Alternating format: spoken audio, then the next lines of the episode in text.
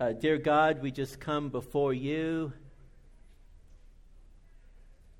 And we ask, Lord, that you would help us to be able to quiet our hearts before you.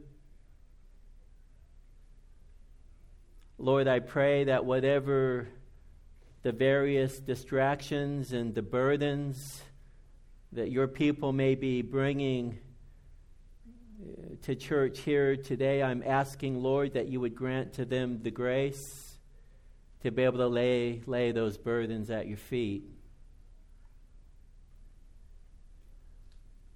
I pray, Lord, that you would clear away the fog and that, Lord, you would help us to be attentive to your word we ask, Lord, that you would give us eyes to behold Jesus and ears to hear him speak to us here today. Lord, I pray that if there is anyone who is here, and I have no doubt that there is someone who has yet to place their faith in the Lord Jesus Christ, I pray, Father, for a miraculous work of your Spirit to come upon that person or those persons and by your grace to draw them to yourself and help them, Lord, to profess Christ as their Redeemer. Lord, we come to seek shelter under the shadow of your wings, and we ask, Lord, that you would provide such shelter for us this morning. Lord, we come to you in the righteousness of Jesus and through his shed blood. We come to you boldly and we ask God, speak.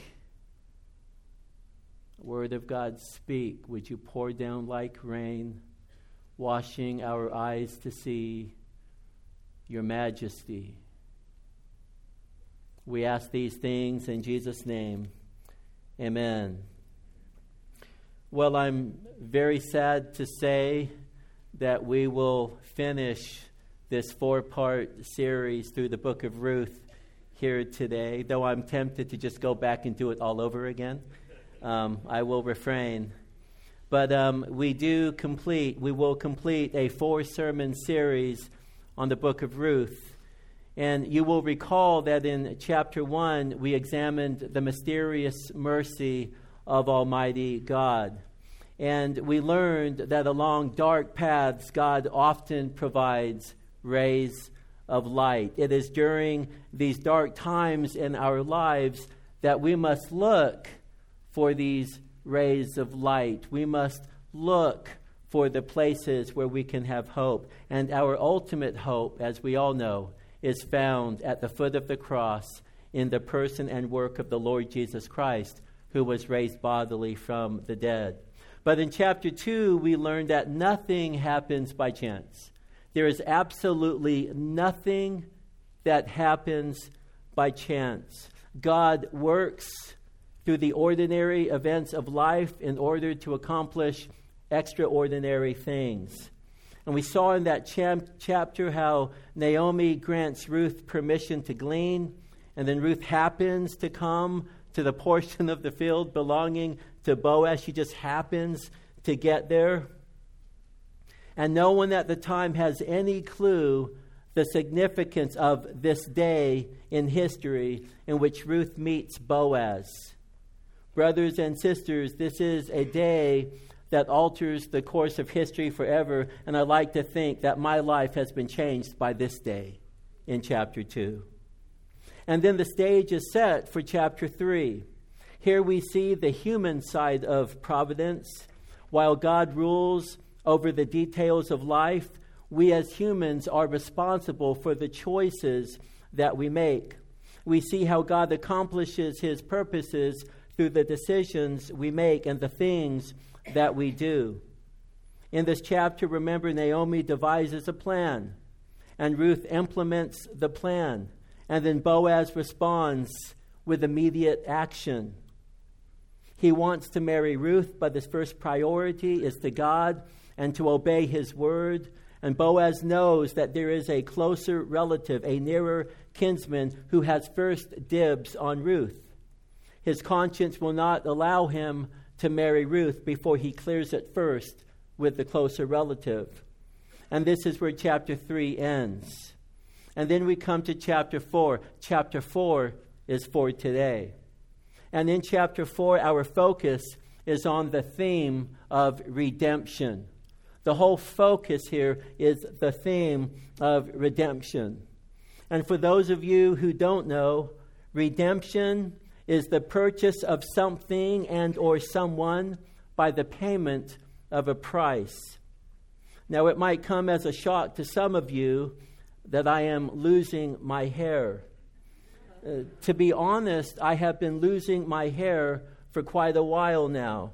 I can remember before I got married speaking to my uh, to my bride to be and telling her I'm gonna I'm gonna lose my hair. it was already thinning, and I knew that uh, uh, bad days were coming. Now, really, if I were bothered by the loss of my hair, I might choose to buy a product known as Rogaine. And, and some of you may not know, but Rogaine is designed to restore hair. And to buy or purchase that product parallels the idea of redemption. To redeem is to purchase by the payment of a price. And the one doing the purchasing can be referred to as the redeemer. And so if I go to, to buy this Rogaine, I would be the one redeeming it. I would be purchasing it. I would be the redeemer, if you will. And in the message today, we will be reminded of a great redeemer we will be reminded of the fact that there is a Redeemer. I want you to wrap your mind around the reality that there is a Redeemer.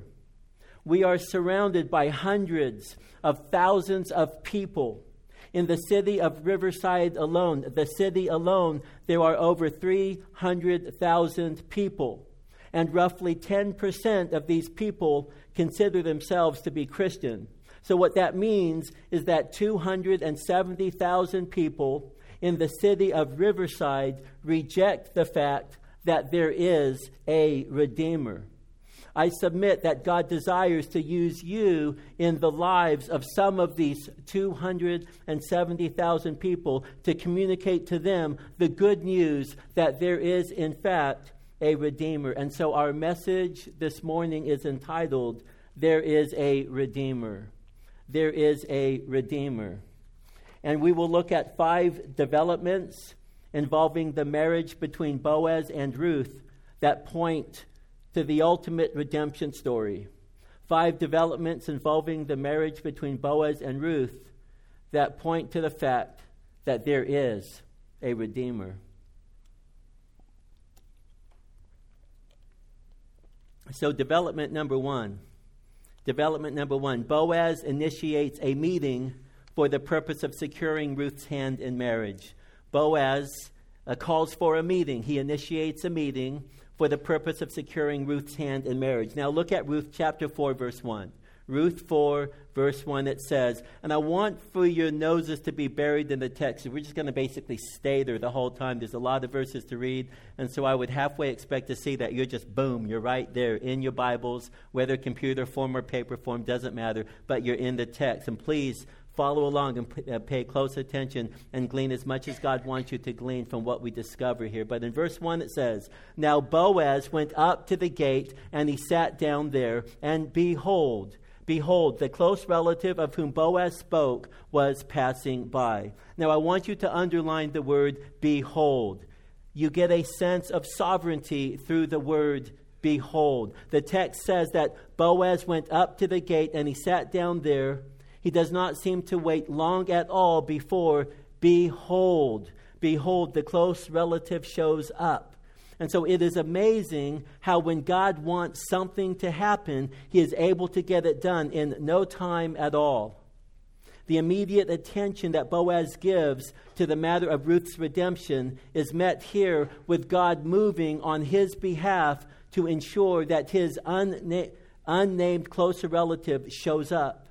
God's sovereignty is thus highlighted once again. We have seen his sovereignty throughout the entire book of Ruth. And we have been blown away by the fact that God is just sovereign over the affairs of humankind. He is sovereign over the details of life. He is in control. He is the king, and he's causing things to work after the counsel of his own will. And so he is sovereign, and his sovereignty, I believe, is being highlighted by the simple word behold. Behold, the close relative of whom Boaz spoke was passing by. And then, so the closer relative shows up, and then the narrative continues. And so, continue with me. So he said, This is Boaz speaking, and Boaz is speaking to the closer relative. He says, Turn aside, friend, sit down here. And he turned aside and he sat down, verse 2, and he took ten men of the elders of the city, and he said, Sit down here. And so they sat down. And so Boaz is here calling for a formal meeting in which the matter of Ruth's redemption is to be settled. He has the closer relative, and now he's got the ten elders, and court is now in session, and let the deliberations begin. But before we address the details of the deliberations, I want you to consider how Boaz serves as a shadow of Christ. Think with me. He serves for us as a type of Christ or as a shadow of Christ. Boaz calls for this critical meeting in which the redemption of Ruth is the subject. Likewise, there was a meeting way back in eternity past in which Almighty God discussed the matter of our own redemption. Before time began, God the Father, God the Son, and God the Holy Spirit held counsel for the purpose of securing our own salvation. It was decided back then that the Father would send his Son to die on a cross so that we would be redeemed.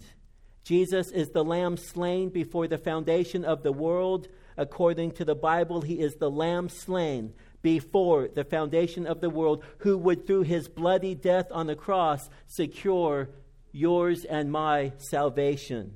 The Bible declares that we have been purchased with a price. That price was the blood of Christ, and through the payment of his dead body, we have been redeemed. This plan of God was settled by the members of the Trinity in eternity past. Even so, Boaz calls for this critical meeting for the purpose of discussing and securing the redemption of Ruth. Let us now take a look at those deliberations as we turn to development number two. Development number two Boaz exhorts the nearest kinsman or the closer relative to redeem Naomi's land. And so in verse 3 it says, Then he said to the closest relative, Naomi, who has come back from the land of Moab has to sell the piece of land which belonged to our brother or our relative Elimelech. So I thought to inform you, saying, Buy it before those who are sitting here and before the elders of my people. If you will redeem it, redeem it. But if not, tell me that I may know, for there is no one but you to redeem it, and I am after you. Now we should commend Boaz for his faithfulness to the Word of God. He does not just go and marry Ruth, though I believe the temptation would have been there. He knows that the right thing to do is to first present the opportunity to the closer relative. Make no mistake about it, he wants to get married to this woman but he refuses to violate his own conscience by ignoring what God's word says regarding his situation. And so he presents the opportunity to the, to the nearer kinsman. Boaz begins by addressing the matter of the land. Naomi must sell her deceased husband's land. It is not clear why she has the land or why she is selling it. Perhaps she has the land as a result of there being no lineage to whom the land would be owned. Her husband was dead, so her sons could have presumably inherited the land, but both of her sons had died as well. And neither son had children to whom the land would be inherited. As it is, Naomi is in possession of the land and she is looking to sell. But why? Why would she feel a need to sell? Uh, one possibility is that she needed money and the sale of the land would help her to pocket some needed cash. Another possibility is that she did not have the wherewithal to harvest the land and thereby profit from the land in any reasonable way. And whatever the case, she is selling the land. Understand also that there is provision in the law for the land to be returned to its rightful owner every 50th year. This is known as the year of Jubilee. But the problem we run into is that there is no direct descendant to whom the land would go. Elimelech is dead. His two sons are dead. They have no children. Uh, there is no direct descendant. Thus, there is no lineage through whom the name will be carried on and to whom the land inheritance will be given. But God's law provides a remedy for the situation, and such a remedy is the very thing that Boaz is seeking to address. He begins with the matter of the land. He brings the opportunity to the nearer kinsman. In short, he wants to know if the closer relative is willing to redeem the land. Well, let's read on to see what the kinsman says. And he said, I will redeem it. He's no dummy. He recognizes opportunity when it is presented. This one seems like a no brainer. He can redeem the land and reap the profits from the produce of the land. Not only that, it is an honorable act that serves to help Naomi.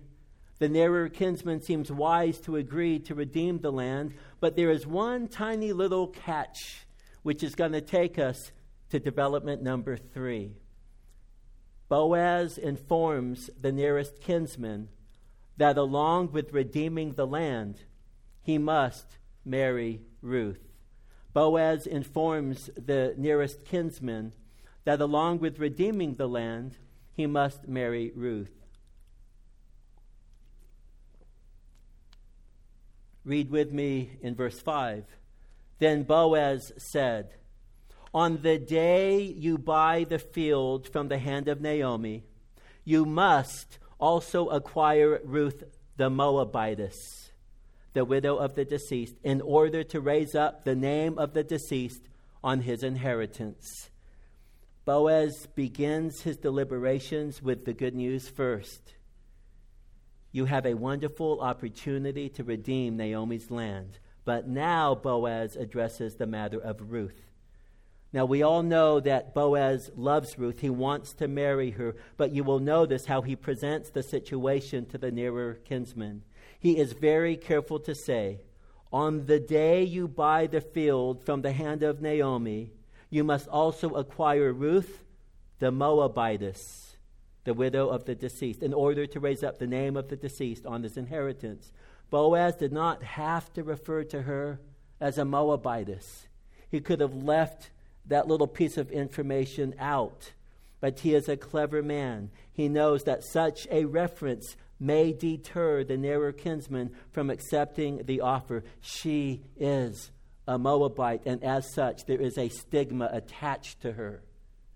He also knows that the responsibility of the nearer kinsman to raise up the name of the deceased on his inheritance means that such an inheritance will remain in the lineage of Elimelech it is his hope that such a possibility might also deter the nearer kinsman from marrying Ruth. And so let's read on to see if the strategy of Boaz works. Verse 6 it says that the closest relative said, I cannot redeem it for myself, uh, lest I jeopardize my own inheritance. Redeem it for yourself. You may have the right of redemption, for I, I cannot redeem it.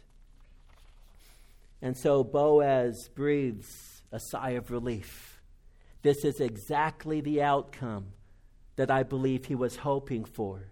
He is now free under the law, in obedience to the law, to take on Ruth as his wife. A careful observer will note the difference between Boaz and the nearer kinsman. Boaz was more interested in Ruth than the land. The closer relative, on the other hand, was more concerned about the land than Ruth. Boaz is willing to take on the responsibility of the land if it means he can marry Ruth, and the closer relative is eager to increase his inheritance as long as he does not have to marry Ruth the Moabitess. And so Boaz has been granted a green light to move forward and to marry the love of his life. But I want for us to consider the following points before we press on to the next development. I want to paint for you just a portrait of Boaz himself before we move on, because I think there is much that we can glean from the example of Boaz as we look at the man that he was. Consider the following. First, Boaz is a godly man. And this is evident in his language, his relationships, his prayers, and his uncompromising commitment to the Word of God, as we have seen in chapters 1, 2, and 3. You will recall how Boaz was determined to obey God even to his own hurt, and in the end, God blesses his obedience. Second, Boaz is a man who is prepared to marry should the Lord open the door. Now, I have made this statement a few times, but I just don't want to you know, let this one pass us by. I just want to say it again that uh, he is prepared, he is ready, he has he has prepared himself so that if and when the day comes that the Lord would call him to marry, he's ready. Third, Boaz is a man who genuinely cares for Ruth. And we can trace this all the way back to the very first day he met her. And you remember that day. And the kindness of Boaz to this destitute and downtrodden and desperate woman. His kindness is evident from day one all the way until the present. And then, fourthly, Boaz is a man who prays for the woman whom he would one day marry, though he did not realize it at the time. Remember how Boaz had prayed for Ruth, and he prayed blessings upon her, and lo and behold, he will become the one who will be her blessing. And then, fifth, Boaz over time develops a love for Ruth that proves to be more than a mere friendship.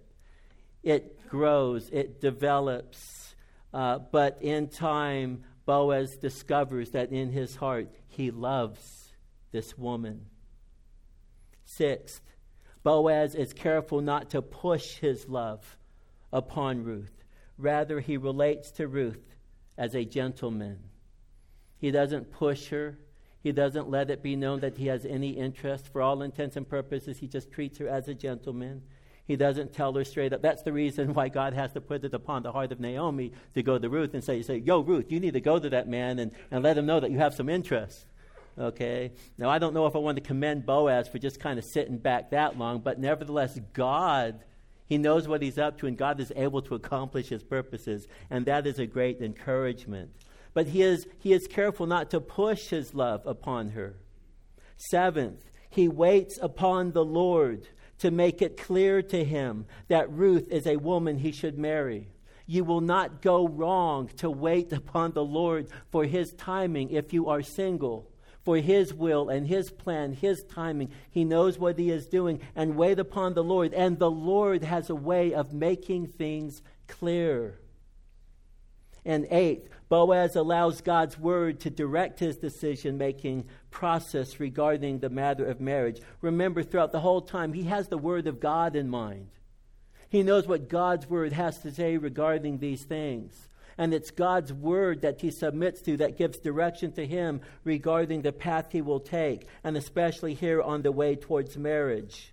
Uh, ninth, Boaz allows the community to participate in his decision to marry. He doesn't just Lone Ranger this one, but he allows for those around him to be active participants in his decision. He brings the people in and, and the, he has deliberations, and all he is trying to do is seek the mind of God and the counsel of God. And yeah, he wants to marry her, but he's not going to force it. He is going to wait to see what God has to say, and he will utilize the community to help him in the arrival of his decision to marry.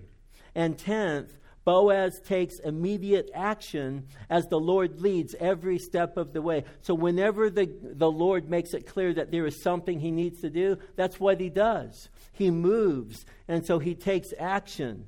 And such action leads to development number four. Development number four Boaz marries Ruth. Boaz marries Ruth.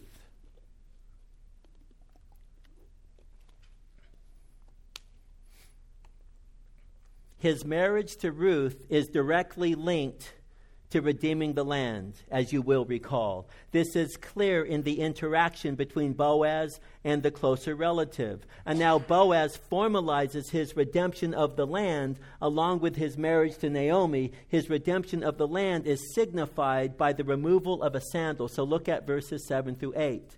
Now, this was the custom in former times in Israel concerning the redemption and the exchange of land to confirm any matter.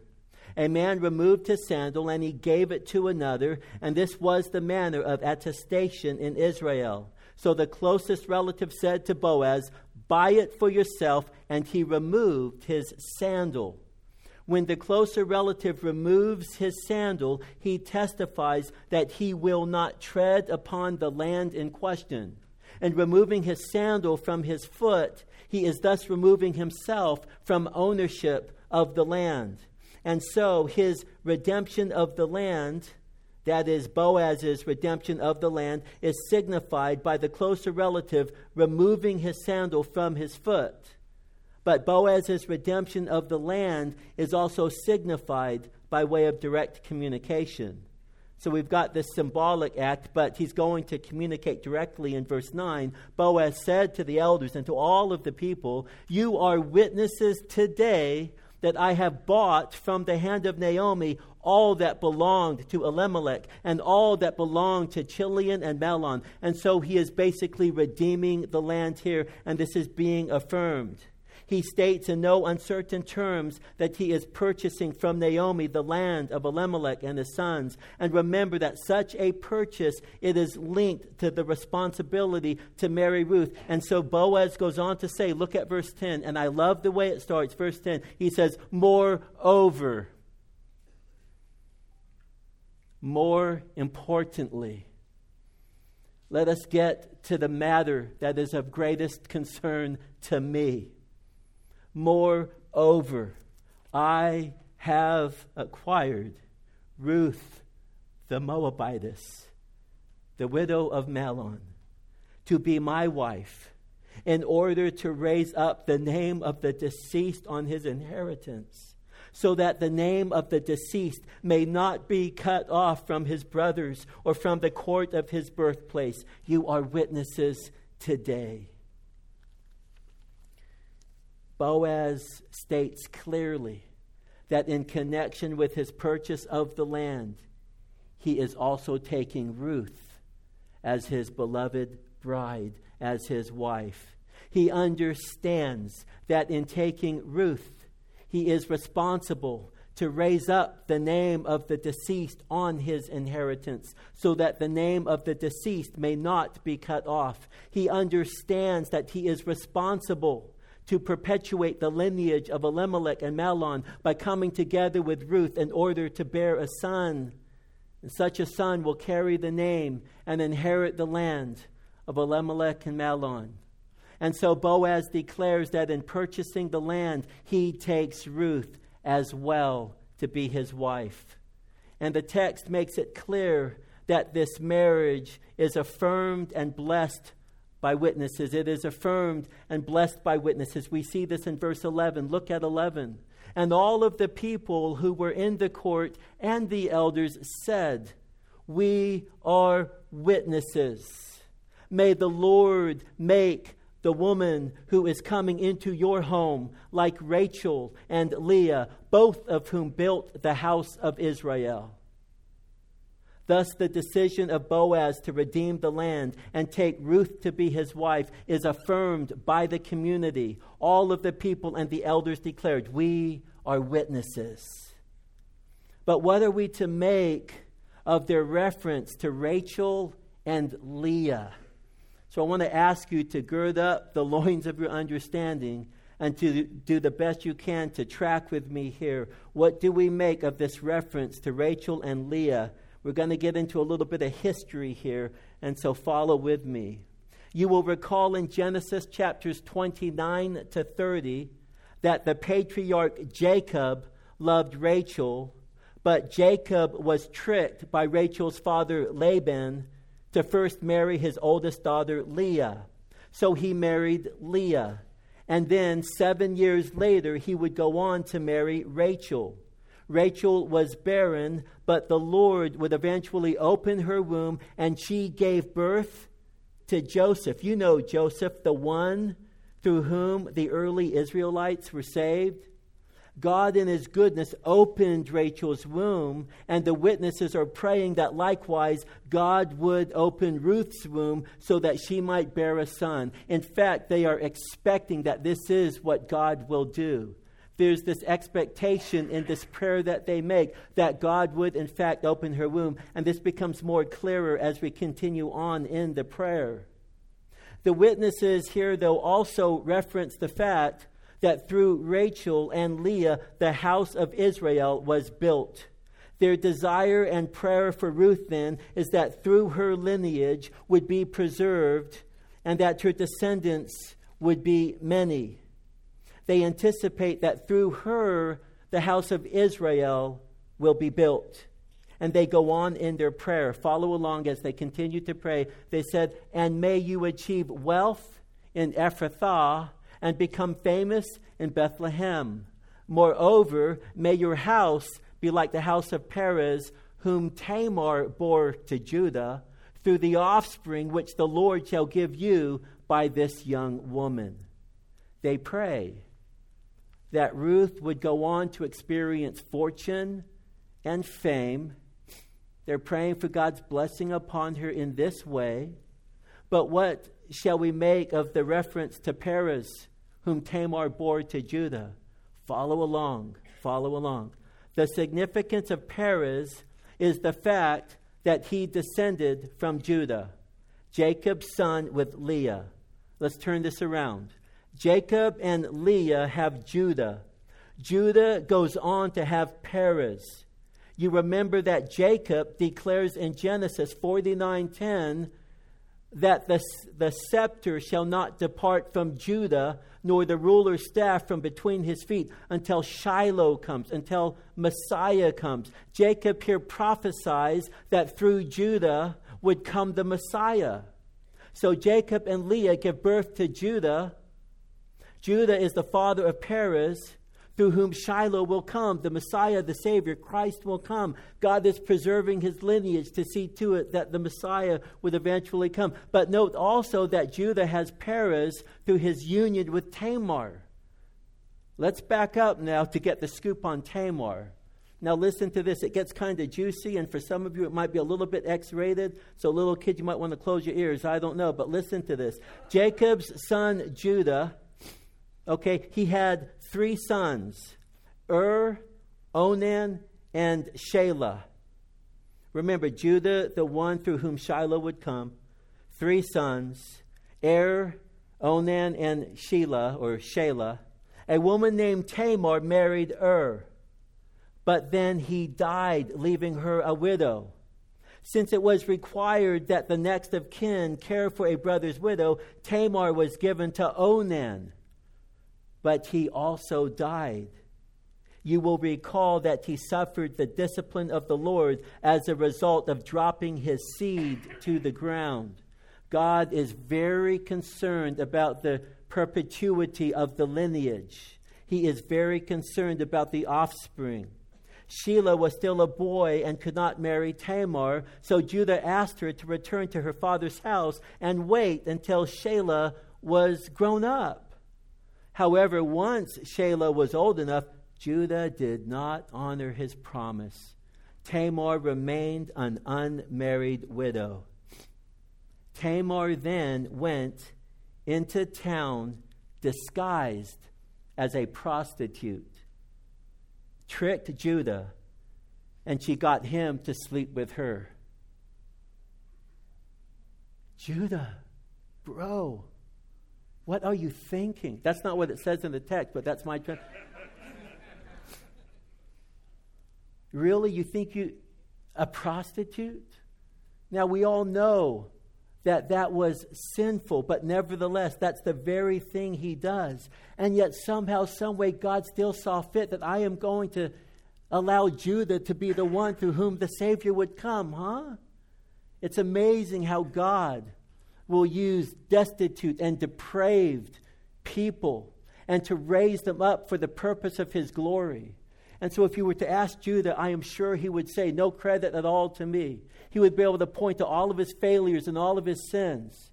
And he would point to the Lord Jesus Christ as the one who is good. As he in eternity is praising the Lamb of God who preserved his lineage and saw fit to use a sinner like himself to do so, through which the Savior would come.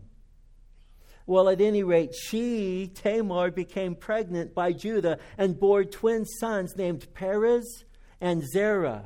Perez, remember that name. We're going to come, come across it again a little bit later in the text. He's part of the lineage. The house of Perez was blessed, and Perez, in fact, is included in the lineage leading to King David and ultimately the Savior. And with all of this being said, we now come to a summary statement. Look at verse 13. It's basically a summary. So Boaz took Ruth, and she became his wife. And he went in to her, and the Lord enabled her to conceive. Wow, she was unable to conceive in a previous marriage. Her husband died after 10 years of marriage or whatever it was, and they didn't have any children. But here she is, you know, in no time at all, it seems as if the Lord enabled her to conceive, and she gave birth to a son. And I want you to note the order ceremony, consummation, children. This is the proper order. This represents God's design. For those of you single, I exhort you to embrace God's design.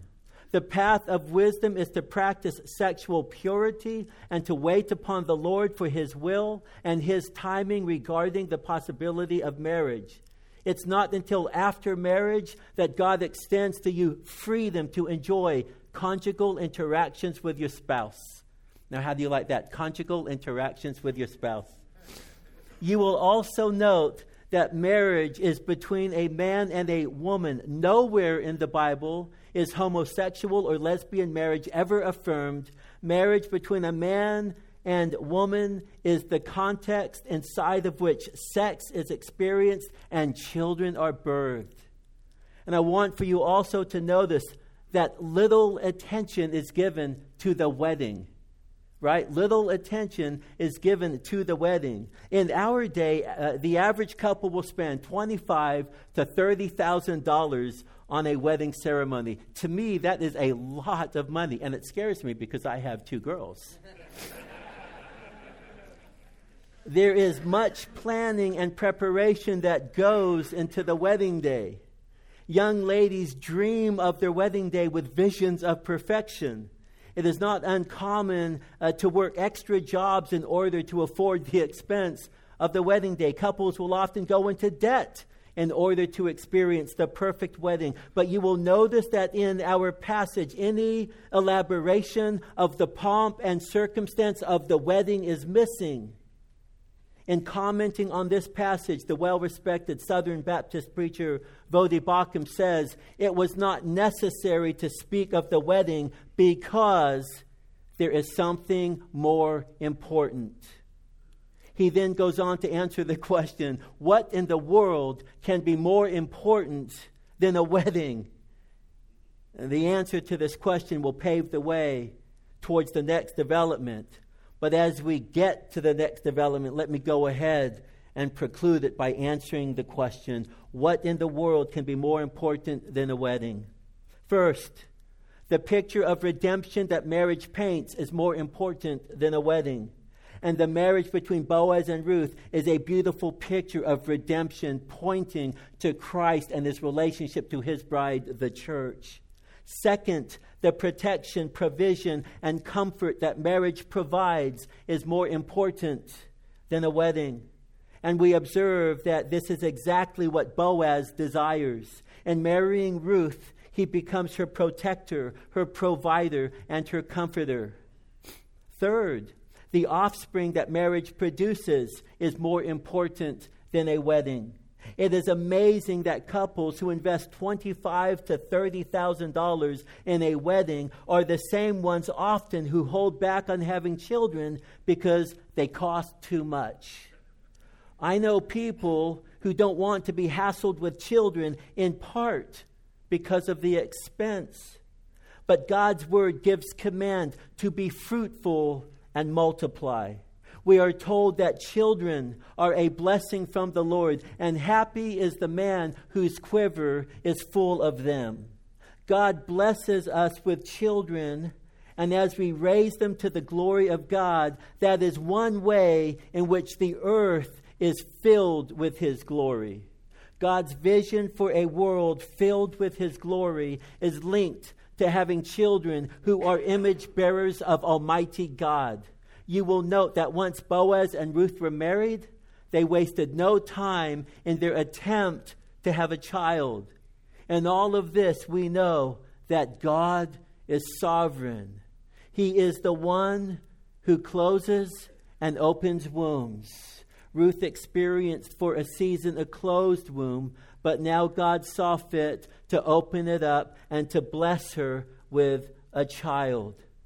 Now, we've got people who try to get pregnant, and under the sovereign hand of God, for whatever reason, we may not ever have the answer, but they struggle in their efforts to get pregnant.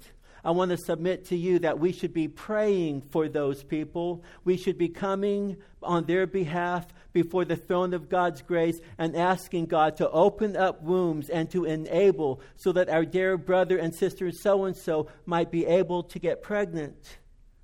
But there are times in which the answer from the Lord is a no, and He keeps the womb closed and he does not allow it to be opened. And if we learn anything from the book of Ruth, we must learn that we have to trust in a sovereign God who knows what he is doing, and in all that he does, he does good all the time. And fourth, God's redemptive purpose is more important than a wedding. This is a critical point within the narrative, and it leads directly to the fifth development, the last development, number five the marriage of Boaz to Ruth gives way to a much greater story. It is not just about their marriage, there is a greater story, one that should captivate us, one that should cause us to arrive at a place where we fall on our face before Almighty God and we say, Glory to you, O God. Praise be your name. Let's look at verse 14. It says, Then the women said to Naomi, Blessed is the Lord who has not left you without a Redeemer today. God has answered the prayers that were prayed for you. He has not left you without a Redeemer today, and may his name become famous in Israel. May he also be to you a restorer of life and a sustainer of your old age. For your daughter in law, who loves you, and she is better to you than seven sons, has given birth to him. Then Naomi took the child and laid him in her lap, and she became his nurse. I don't know yet what it's like to be a grandparent, but I have seen a few grandparents in my days. And there are names that come to my mind even now. And the joy that is theirs when they get to hold their beautiful grandchild. I can't tell you how many times I have heard amongst the elders uh, the term Gemma time. Gemma time. Now, the person who uses that term, he knows who he is, and the elders know who I am talking about. But it's like you can't get him to talk about his grandchild without his face just lighting up. He just gets happy. I see it in my mother-in-law as she as she has, you know, seen her grandchildren. Um, she's got seven grandchildren. As she has seen her grandchildren um, grow, I mean, it's just so clear that that they are a source of joy to her. And, and I cannot help but to think that Naomi would have been just absolutely thrilled at the thought that she has this child. And she is the one who even gets to nurse him. Wow. Verse 17 the neighbor women gave him a name, saying, uh, the neighbor women gave him a name, saying, a son has been born to Naomi. To Naomi. So they named him Obed He is the father of Jesse, the father of David. Now, these are the generations of Perez. To Perez was born Hezron. Hezron was born Ram. To Ram, Amminadab. And to Amminadab was born Nahshon. And to Nahshon, Salmon. And to Salmon was born Boaz. And to Boaz, Obed. And to Obed was born Jesse. And to Jesse, David, the king of Israel the one with whom God would make a covenant, and the promise of a king would be on the horizon. This is a magnificent story that transcends the mere marriage of Ruth and Boaz that we have been looking at. And here, beginning in verse 14, our attention is now directed away from the marriage and to Naomi.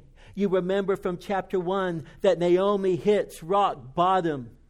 But here, her situation is completely different. Her story is one of tragedy to triumph. It was but a few months back that she was in the dungeon of despair, totally depressed. But God has reached down and He has plucked her from her despair, and she is brought to a place of joy inexpressible and full of glory, all because of the mighty hand of her God. Never in her wildest dreams could she have envisioned giving birth to a son Yet that is exactly what happens. The Lord provides her with a son through her beloved daughter in law, Ruth. Yes, Ruth, the Moabite, the barren one, the widow, the destitute one. Yet God chooses her among all of the women in the world to be the one through whom the sacred lineage of the Savior would be preserved. You will notice that Ruth's son is identified as a redeemer, who for Naomi is a restorer and sustainer in her old age. She is not barren after all. She will be well cared for. She is not alone. And not only has the Lord provided her a son through Ruth, but Ruth herself has proven to be better to her than seven sons. It's like she has eight of them. And the text tells us that Naomi would be the one to nurse the child. Sometimes it is not through the natural means that the Lord chooses to bless us with children. There are other means through which God's people often experience the joy of child rearing. I think of some of our elders, as well as former elders and their wives, who have adopted children. I think of three children in my own care group who have been adopted by tremendous parents. In each instance, the children were purchased by the payment of a price and I cannot express the joy that these children have brought, not just to their parents, but to the members of my care group as well. I believe that I can speak for their parents when I say that these children are their very own. And as a member of their community, I can say that there is no question that they are family and that they are loved very much. What a joy to see these adopted ones running around through the hallways of my home and messing things up so that I have to clean it up afterwards. What a joy! It is a privilege to see these kids who only God knows what their life would have been who through adoption have been brought into families where they are loved and cared for and raised in the nurture and admonition of the Lord. They serve as tangible reminders of the goodness and the grace of God. And so Naomi has a son through her daughter in law Ruth and you will notice that the neighbor women joyously declare, A son has been born to Naomi. But you will also notice that Naomi is not the one to name the boy. The last time we see her naming a person, she calls herself Mara, bitter. At the same time, she failed to realize, or at that time, she failed to realize that her God given name would prove to be the perfect name for her Naomi, pleasant. And as we see from this last chapter, surely the lot of her life has fallen on pleasant places. Nevertheless, the neighbor woman named the child, and they call him Obed. Obed. Now get this the name Obed means worship or worshiper. And by the time we get to the naming of Obed, that is exactly what we feel inclined to do. Our own hearts are filled with worship as we wrap our minds around the book of Ruth, we cannot help but to worship the one who has wonderfully revealed himself to us. We join together with Naomi, Ruth, Boaz, and all of the inhabitants of Bethlehem, and we worship the one of whom this story is about. We worship the God who in Genesis 3:15 made promise that one day the seed of the woman, the seed of the woman, the serpent through the seed of the woman that the serpent would be crushed. And we worship the God who throughout the ages has preserved the lineage that would one day result in the birth of our Savior. We worship the God who is sovereign over the affairs of man and who sees to it that his plan of redemption would prevail. We worship the God who takes the depraved and the destitute and he uses them as trophies for his grace. We worship the one who turns tragedy into triumph the God who would one day send forth his Son into this fallen world in order to live a perfect life and die a criminal death so that through him we might have redemption, the forgiveness of our sins. We worship the God who has conquered death through his own resurrection from the dead. We worship the God who in eternity past devised this plan to begin with, this great plan of redemption, through which we are assured that the day will come when we will live eternally in the kingdom of heaven, where there will no longer be any sin, no more sickness, no more sadness, no sorrow. There will no longer be any death, and we will one day finally behold our beautiful Redeemer, and we will worship him perfectly throughout all of eternity. Obed, worship. We began this series by placing the story of Ruth in its historical context. And such a context is similar to our own. In the days of the judges, the people kept doing evil in the sight of the Lord. At the end of the book of Judges, we read that everyone did what was right in their own eyes. Could there not be any better description of the days in which we live? And yet, we are reminded afresh through the book of Ruth that the Lord is sovereign he is gracious, merciful, and kind, that the Lord preserves his seed, and there remains a remnant. In the midst of a dark day, the Lord has those who are his, and he works in history to accomplish his redeeming purposes. Brothers and sisters, the good news is that there is a Redeemer.